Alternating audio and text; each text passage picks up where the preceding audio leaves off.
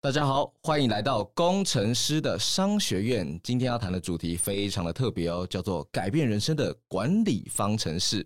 我先来自我介绍一下，大家好，我是王同学。大家好，我是郭老师。哎，郭老师，常常上你的课哦，你就会说啊，你们这些工程师哈，如果你未来要薪水三级跳，或者要真的赚大钱，一定要学两个东西。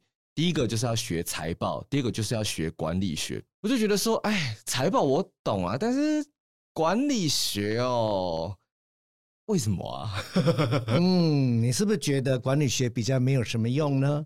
或者说，相对学习财报来说比较没用呢？也对啦，我就是会觉得说，管理学很多东西都是很像在纸上谈兵啊，因为如果一个工程师，他就是在基层好像工作很久以后，他如果往上变成了主管，或真的带了一个团队，但我就觉得他这些很多的经验可以靠实战练习就好。真的碰到问题之后啊，如果这个主这个主管很难处理，我可以怎样沟通？那这个属下他碰到什么问题，我可以怎样解决？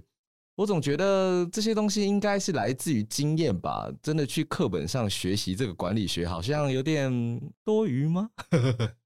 好，你刚刚提到了一些问题呢，我们待会可以举几个例子来让你看一看，是不是你学到了一个管理学上系统上的思考，跟他的一个研究，可以让你更快速的得到一个答案，不会迷失在一个管理生活上面的一些问题。嗯，那在我们在谈 case 之前呢，我们先来看看一些市场的法则。从市场的法则，你就可以知道这个管理学是不是一个很重要的一个课程。哦，就是如果一个东西它如果不重要的话，它应该就会被市场淘汰，它就不会被市场所需要。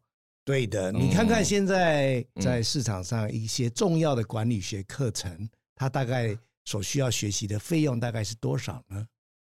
嗯，老师现在是指的是就是非学院里面的管理学课程，是那种给社会人士上的那种吗？是的，等于是属于加成快速班哦。我曾经听说过那种很厉害的律师事务所，你咨询一个小时差不多六千块左右。哇，嗯，这也是不错的。所以我想说，可能老师也差不多。那我们先看看从老师的角度跟从学生的角度来看，我们看看先看看一个最基础、最实惠的一个课程呢，啊，就是财团法人工商研究院的开课资讯。嗯。那基本上老师的时薪呢是在一万元左右。哦，这个已经是最 basic 的课程了。对对对，如果是个别指导的话，价格就会更高喽。哦，那我们再来看一下线上课程喽。是，先因为线上课程，你就可以到达很多不同的地点。你可以在台北开课，也可以在北京开课，嗯，也可以在上海开课。是，那你的受众、你的听众呢，也可以来自于很多不同的地方。那我知道呢。啊，如果是在北京、上海开课的话，那有关于竞争理论跟这个策略规划的话呢，大概每一个级别的课程的话呢，啊，大约是在人民币四千块到六千块，哦，大概台币两三万左右。啊，对的，对的。嗯。那在台湾的话呢，大约也是在一万块到两万块左右。哦，那北京、上海的课程，他们。一个 set 这样同时会有多少人上啊？哦，那有可能，那就看你是不是一个非常好的课程，以及现在是不是当下很被需要的一个课程。你知道管理的课程其实也有一些这个流行性，嗯，譬如说现在在流行什么样子的话题，那你需要去修习这样子的一个管理课。毕竟你在十年前念书的时候，那时候的管理话题跟现在的管理话题是不一样的。哦，你这个时候等于是说你要去啊上个课程。啊，那如果你上了这个你所需要的课程的时候，那这个时候有可能一般的课程是来自于不同城市的两三百个人到一两千个人。哦，就像可能呃十几年前很流行的可能是作业管理，然后我知道像前三四年那种社群媒体刚起来的时候，有一波新的行销管理就是刚出来，然后像这一两年像 AI 很盛行啊，人工智能很盛行，就会。把焦点移到所谓的资讯管理层面，没有错的哦。这一点你倒是了解的非常的透彻。对对对对对。那哎，老师，你刚刚说他们线上课程是多少人？哦，有时候可以来到一千个人以上。一千个人，没有错。就跟演唱会一样。然后一个 set 是两三万，是的。哇，哎、欸，听众朋友们，你知道你现在听这个节目多划算吗？人家那个课多贵。的确，呃、的确，哎、欸，如果说我们的这个 podcast 里的的内容可以引导你去学到一些管理课程的话，嗯、那其实呢，啊，应该也就会有一些啊它的功效啊。不过您在这个往上走的一个这个呃工程师的角色，在往上走的时候，如果有需要的话。一些管理学大师的一些啊 key point 或者他的 hint，那对你的功效是来得更实际、更来得快一点。那老师，可是我也会好奇的，就是说，因为管理学不就是要来管理人吗？如果我现在还是一个基层的工程师，或是一个单打独斗的小兵，我知道管理学很有用，管理学能让我薪水三级跳。可是我现在就是一人团队啊，我现在应该要怎么把这个管理学？知识拿来落实到我自己的工作职场当中呢？这是一个很好的话题，因为管理学当中来讲的话，最主要就是希望你能够及早发现问题，然后你能够对症下药，之后呢，你能够发挥你的影响力，把是属于你管的跟不是你管的团队发挥最大的影响力。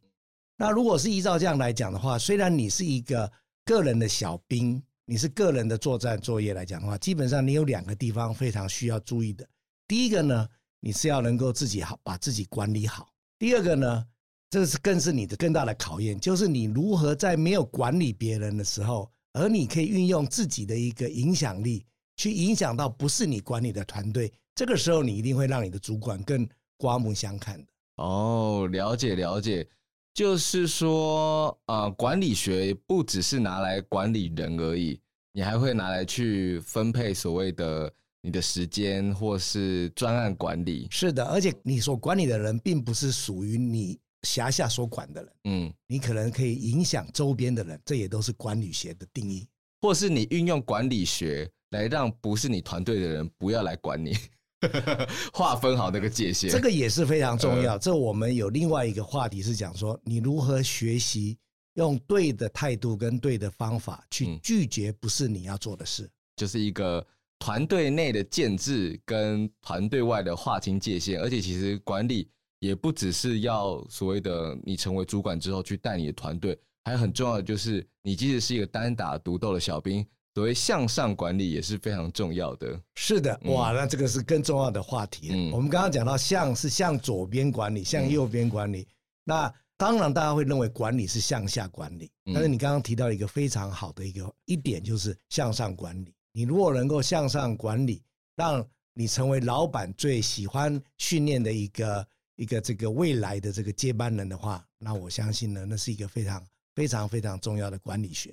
那刚刚谈了这么多嘛，而且我们就是又有谈到管理学，现在有很多很多的领域。那如果说我现在就是一个工学院出身，我真的啊也要毕业了，然后或者我已经在求职了，我已经没东西没有管道可以去学这些管理学知识了，或是我能花的时间非常的少，有没有什么一个东西是我可以快速先学起来，然后就可以透过练习快速改善我现在的作业效率呢？当然，我们在提到管理学有。各种方面的这个啊项目，我们提到有管理里面有五大管，五大领域的管理。那这里面的五大管理里面也包括了行销管理啦、人力资源管理、作业管理，还有这个财务管理、资讯管理。当然，你不可能一下子全部都去 cover，因为毕竟这不是要考试的，是啊，也不是要考研究所的，只是看你有没有这个需要。但是所有的管理里面，最主要是管理要往前推进的时候呢，那我们今天要跟你 share 呢。跟你们谈的事情就是一个管理往前进的一个引擎，我把它称作叫做 PDCA 的循环。哦，PDCA 哦，哦，所啊，所以就是说我先学了这个东西，然后它就可以应用在各个不同的管理里面，就对了。是的，把 PDCA 这四个字，PDCA 的循环记在你脑袋里面，你已经学到了八成了。啊，就是这四个英文字吗？对的，就就可以了。对的，哦，因为如果你在开始去了解这四个字的意义，把它生活化，把它这个工作化之后呢，你就可以应用在我们刚刚讲的武馆的五个项目里面的领域。因为这里面当中，它所用的基本功夫是相同的。那 PDCA 这四个字分别代表什么啊？好的，这个 PDCA 这四个字呢，它是有原来的啊。最主要，它是在一九八零年左右，由啊美国的戴明先生呢，他在日本做品质管理的时候呢，是。由日本人想说，他要想要运用戴明他所提倡在品质管理上面的这个啊精神呢，是。把它执行起来，变成一个我们管理上面的一个循环，那也就是我所谓的啊推动的引擎。啊，由日本人跟这个美国人他们所开发出来的四个字呢，啊，其实就是 P 是 plan，plan 计划，计划，嗯，Do 是执行，Do 执行，Check 是检核，Check 检核。那 Act 呢是属于比较需要了解的地方。Act 来讲的话呢，在我们中文的真正的含义呢是叫做改善，改善哦哦，因为如果说你只是光从它的英翻中的话，你可能会。叫做行动，或是说叫做执行，可是你可能就会跟 do 搞混嘛，所以你就要把 act 翻成改善，比较听得懂就对了。是的，好，因为它的真正的含义是在改善的前一个阶段你所做的一个检核之后，看看我们前面之前所做的啊计划、执行跟检核有没有需要去做一些改善项目，之后到下一个阶段的 PDCA。好，那。PDCA 这四个英文字好像有点太简单了，所以我现在有点不确定它可以运用在就是业界或生活上什么地方。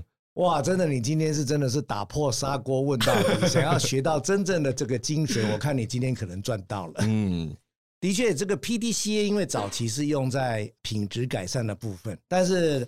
假以时日之后，大家觉得这个是一个推动管理的一个很重要的一个大家所认同的一个往前进的一个引擎，是，所以就渐渐大家把这个 PDCA 呢用在不同的领域里面，譬如说用在这个工厂里面的制程研发的前阶段里面，或者是用在改善专案的部分，或者是用在呢把整个案子改善完之后做一个记录的部分。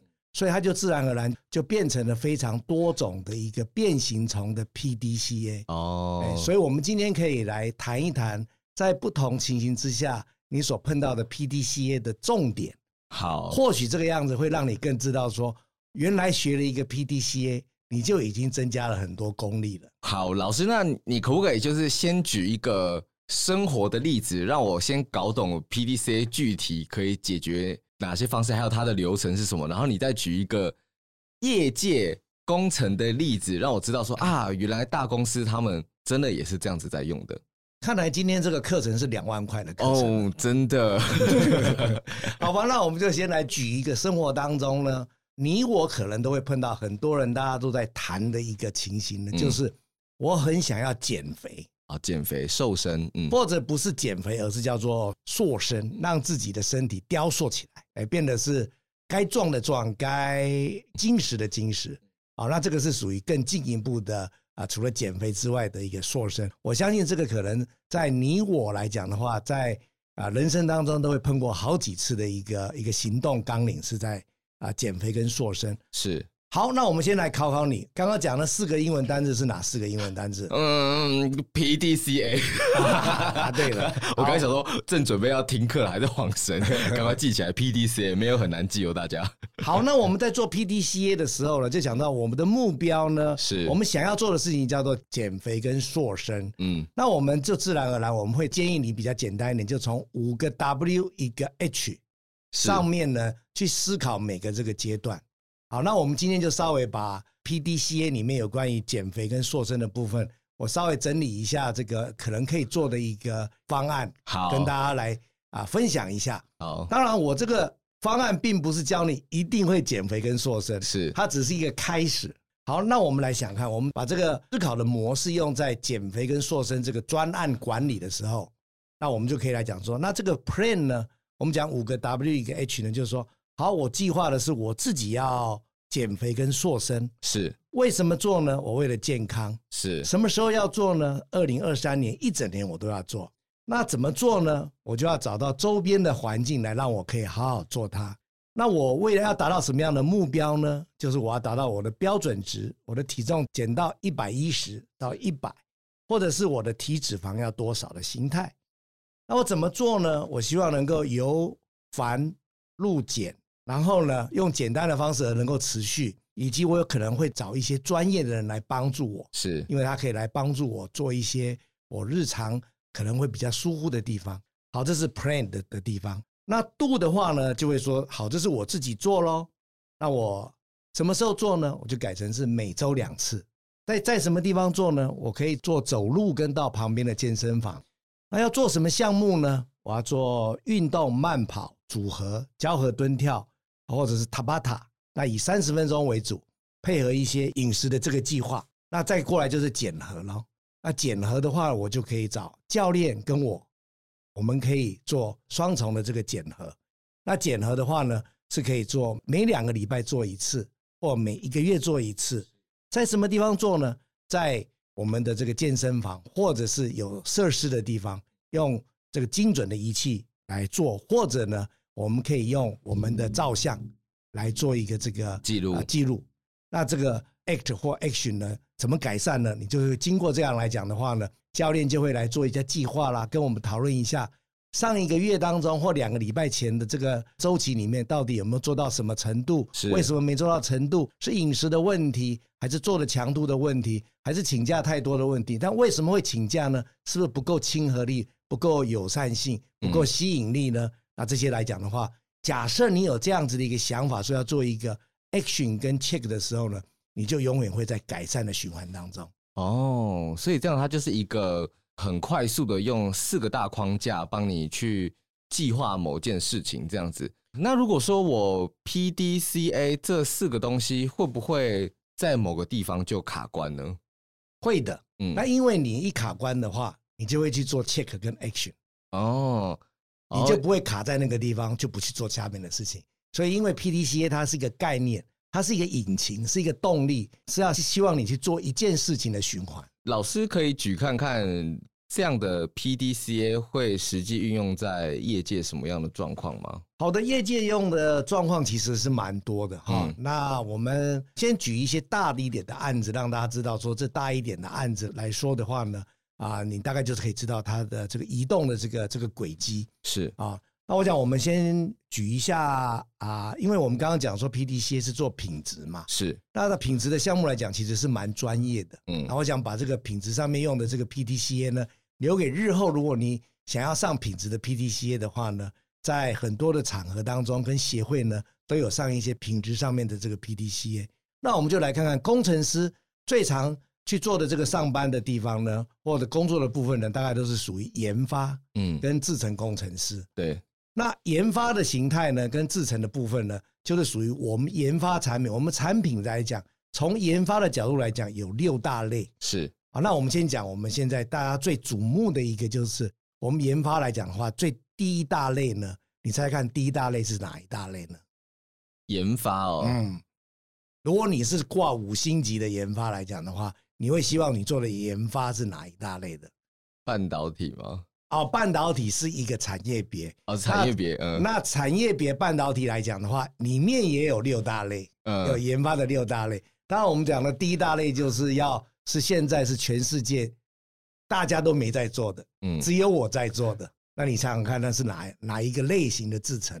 先进制程吗？先进制程，那对了，那就是我们举就是台积电的两纳米的制程，嗯，那如果以这个两纳米的制程来讲的话呢，其实我想我相信，因为它是全世界最新的，是，所以大家也都不知道它的 P 是什么，它的 D 是什么，它的 C 是什么，跟它的 A 是什么，对。所以这我们这个叫做研究型的研究型的 PDCA 哦，所以这个时候呢，就我们就会讲说，我们会在 PDC 的部分呢，把 C 改成叫做 Study S，就是当你去做了一个实验，做了一套计划之后，那你去执行它之后，我们要再研究一下它是不是可行，去作为以后量产的根据。哦，了解，因因为我我们刚刚讲的就是 PDCA 的 C 是 Check 嘛，那 Check 的话，你可能是要用。他人的经验，或是先前案子的经验来去检核你这次做的成果。比如说，你找一个有经验的教练去看看你减肥的样子。可是因为先进制程是前无古人的，是的，然后也没有其他人教你，你就是高处不胜寒，所以你没有办法透过外部或者先前的经验来做 check。所以这个 check 的部分就要用 study 来做佐证。是的，嗯，但是它的这个概念跟它的循环的这种。这种动力引擎，你把它应用在这个领域来讲的话呢，你就可以往前推动。了解。所以我们的 PDCA 呢，在我们现在我们台湾现在有非常多的这个产业呢，是在做全世界一流等级的企业的时候呢，我们就会把 PDCA 呢，把它改成叫做 PDSA。嗯，了解。好的，那如果那在另外一类的来讲的话，那并不是说啊、呃、做第一类等级先进制程来讲的话，就是比较伟大，没有的，在。在一个企业来说的话呢，其实呢，他在做这个制程管理，跟在做这个 cost down 的部分，就是啊成本管理的时候呢，嗯，那你就需要做很多的一个啊工作。那这个工作来说的话呢，就有所谓的你有目标的管理，嗯，跟你有这个如何达成既定目标的管理。哦，啊，这里有两个，一个是你要往一个你所追求的目标，这个目标有可能是比较漂浮的，是啊。那另外一个目标呢，是已经既定的，我就是要一定要达成，我要降低成本百分之三、百分之五的目标，这是两种不同的目标。哦，一个是向往的目标，一个是要往既定的目标。那向往的目标就代表说，你在这个领域来讲，你还是领先别人的，只是你想要往这个方向去移动，来来搭拉大跟你的对手的差距。那既定目标的降低的话，就代表说你想要追寻到某一个程度，让你的对手跟不上你。啊，或者说是你要把对手的这个市场氛围，因为透过你的改善之后，你可以把它拿过来，嗯，抢过来，嗯，所以这个两个来讲的话呢，这都是在我们的成熟制程当中会碰到的工作，所以你很有可能是在前端的啊目标，或者是在后端的要达成。啊，既定目标，嗯，那这个来说的话呢，这里面有就有很多要降低成本的，要改善品质的，嗯，或者是呢，增加市场覆盖率的，对，增加市场覆盖率，嗯，或者是呢，做一些这个扩充生产线的，嗯，了解。所以这个地方来讲的话呢，你就有这些变形的这种 PDCA。哦，所以先进制程的话，它的 check 的部分就会比较难嘛，因为它它必须要透过 study 来去改善，然后。来去改善或者来去设定一个新的检核的一个机器，因为有包有可能包括检核的机器都是新的。嗯，那成熟制程的话，大概会是在哪一个部分比较困难呢？成熟的部分在度是最困难的。嗯，因为你要在已经既有的这个架构上来讲的话，你等于是穿着西装要改西装。嗯，好，那你要在这个里面来讲的话，你要去做出一个这个很大的这个这个改变的话，你要降低成本。在既有的制程上来来说的话，要推出新产品，以及呢做一些新产品的这个延伸，嗯、这都是比较困难的。这在度上面比较困难。哦，了解。我不晓得听众朋友们有没有跟我有一样的感觉，就是 PDCA 这四个字乍听之下好像很简单。然后你刚刚老师在举减肥的例子，想说，嗯，这个我平常就在做啦。可是其实你做一些很简单的小事情的时候，你 PDCA 做的不够严谨。可能也无伤大雅，可是当你放到一个大的产业链当中的时候，你 PDCA 这些事情，你就会有很多层面要考虑。然后，如果你这些框架一不严谨的之后的话，后面很多东西可能就会崩盘。所以，我觉得 PDCA 它困难在于说，你有没有踏实的把每一个 P 零、P 一、P 二、P 三、第一、第二、第三。第四都把它做完，这样子是的，嗯，看来你好像已经知道很多的内容了。我们来看看你有没有办法学以致用。有有有，我我 就是感觉好像有一些就是可以拿来套用在我自己生活中的方法。好，我现在就是来，如果说我要讲给我身边的同才听的话，我觉得呢，好，我现在举个例子，假设，嗯，我现在是一个工学院的学生，我现在要来搭讪上课的。旁边附近的陌生女同学，我看看可以怎么 学以致用，讲到自己嘴软这样子。好，假设呢，我现在在上热力学啊，附近有一个已经上课坐我旁边一个月的女同学了哦，我很想认识她，但是不得其门而入。哎、我现在想到了郭老师的 PDCA 啊，所以我现在可以先制定一个计划，就是我要先进行到 P 的部分。好，我现在觉得说，哎、我可以。问他说：“我刚刚上课错过了某个重点，哎，我就可以问他问题，你知道，就是以这种好同学的方式去跟他搭起友谊的桥梁。哎，如果他顺利的跟我聊的蛮不错，那我就可以跟他借笔记嘛。然后，所以好，我现在制定了这个计划，那我下一步就要决定执行嘛，就来到度的部分了。那我在就是问完上课重点之后，我就来问问看他能不能借我笔记。所以我现在就会碰到两条路线：借或者不借等等等等等，来，PDCA 呢就在于变化多端喽、呃。是，假设你刚刚问他上课重点的时候，呃，他跟你说不好意思，我是老师的女儿。不，我那你怎么坐在这里？我只是在等爸爸下课。这个就是，呃，你一下就跳到下一个阶段的 PDCA 了。你没有先想想看，你要运用这个 PDCA 的适当对象。他根本不是化工系的，所以我的 plan 一开始就错了嘛。对，因为你的、呃、你的 plan 的对象他是化工系的。对哦，这这种状况在业界上会常发生吗？也有可能哦，因为你是在你的在，我们就讲说 PDCA，当然就是说你已经锁定了一个目标，嗯，所以你就下去做它，嗯，你就产生一个管理，所以它是一个属于叫做车轮式的一个往前，所以我用引擎，嗯，可是你要先把路看好了，要先上哪一条路喽，嗯，哎，然后你要再运用你你最好的资源里面去上这一条路。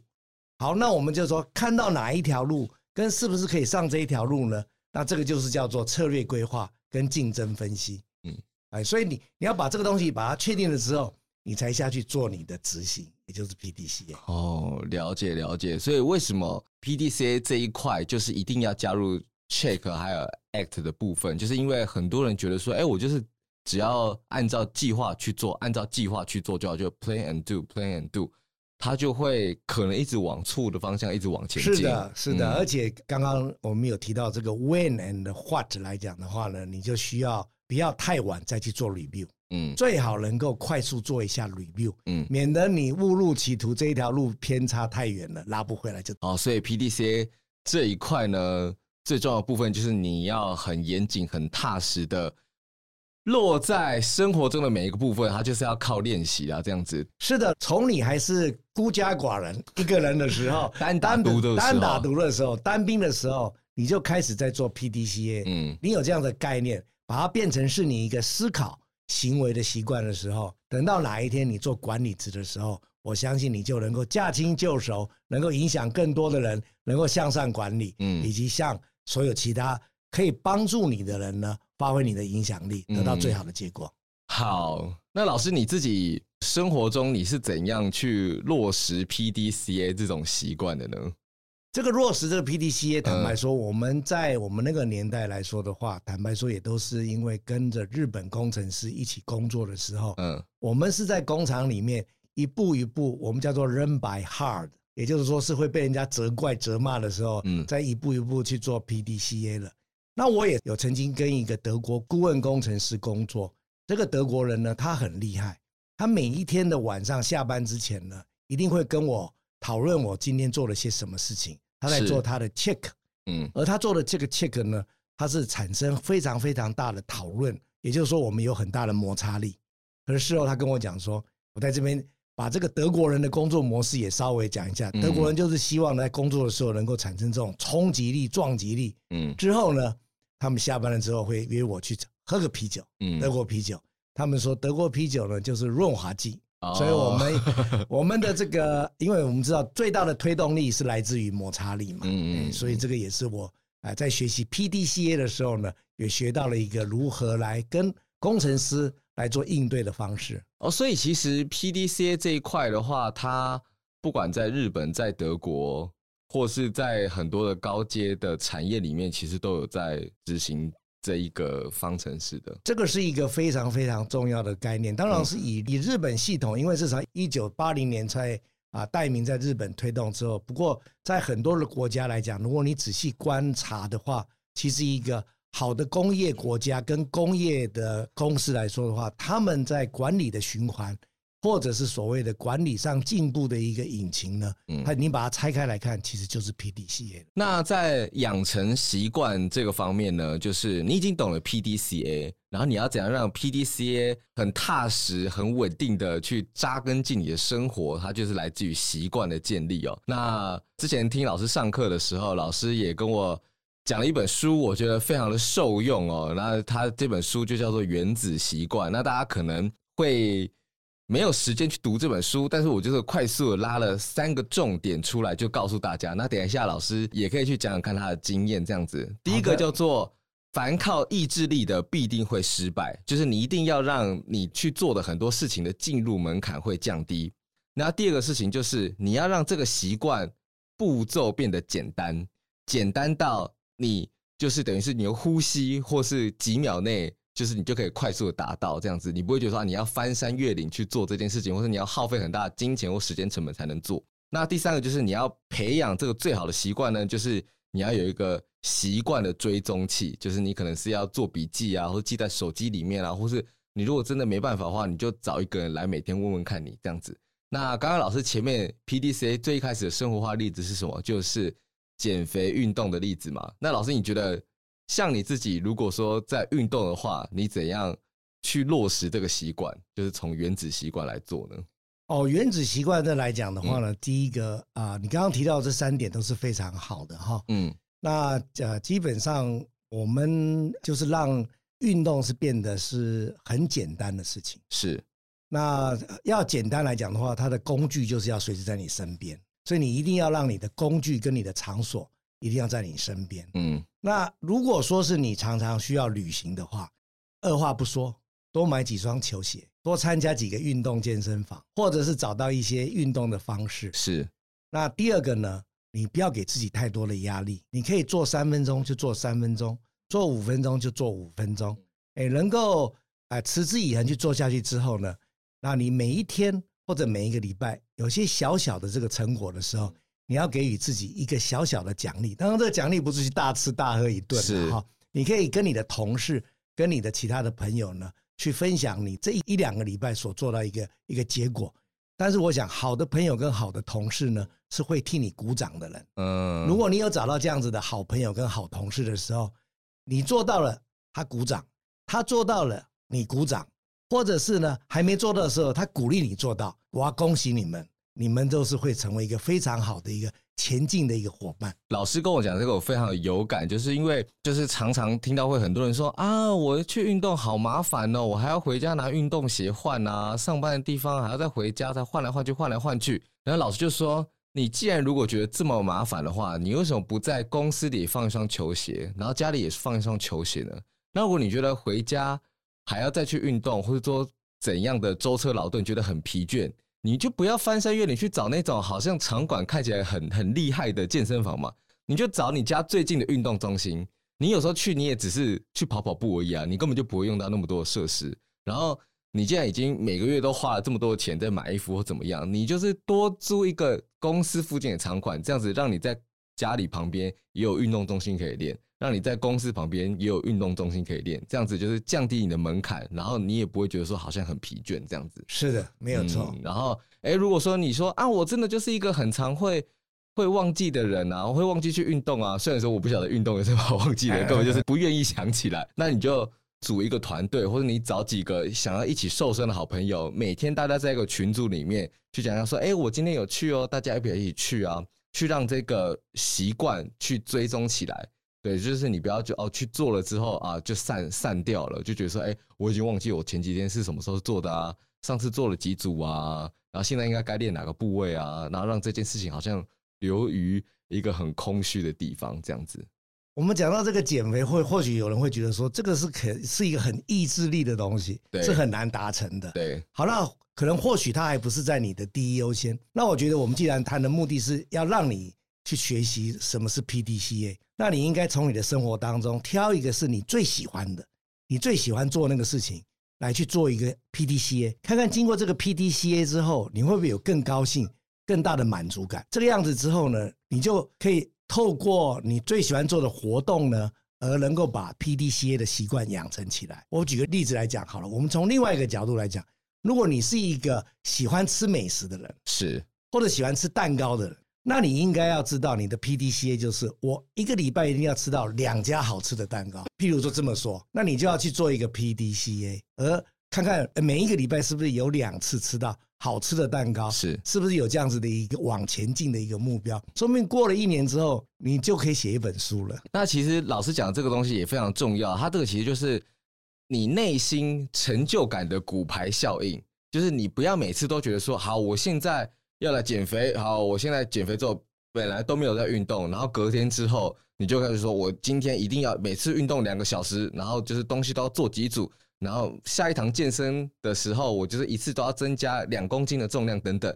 哇，你直接把那个门槛拉得很大，然后或者说做得很不开心这样子，因为我们要知道一件事情的成功还是要来自于心情的愉悦，还有就是成就感累积。你先再找一件你喜欢做的事情，你可能是打电玩，你可能是喜欢买东西吃，或是你喜欢收集球鞋等等的，就是或是任何你喜欢的兴趣，然后你就去 PDCA 去让它完成这样子。比如说啊，我知道说我现在要制定一个战术，让我以后跟队友一起玩游戏的时候。可以越来越进步，然后你就制定战术、执行，哎，确认之后，然后来改善它。哎，你获得第一次成功之后，你心里就埋下一个 PDCA 是有用的种子，然后再把它扩散到生活中其他的面向，它就会一层一层的推进，让你的人生还有各个事情的面向都开始变得井然有序。是的，嗯，当你在还没有成为一个主管的时候，你就透过这些生活习惯，养成了一些做 PDCA 的一个。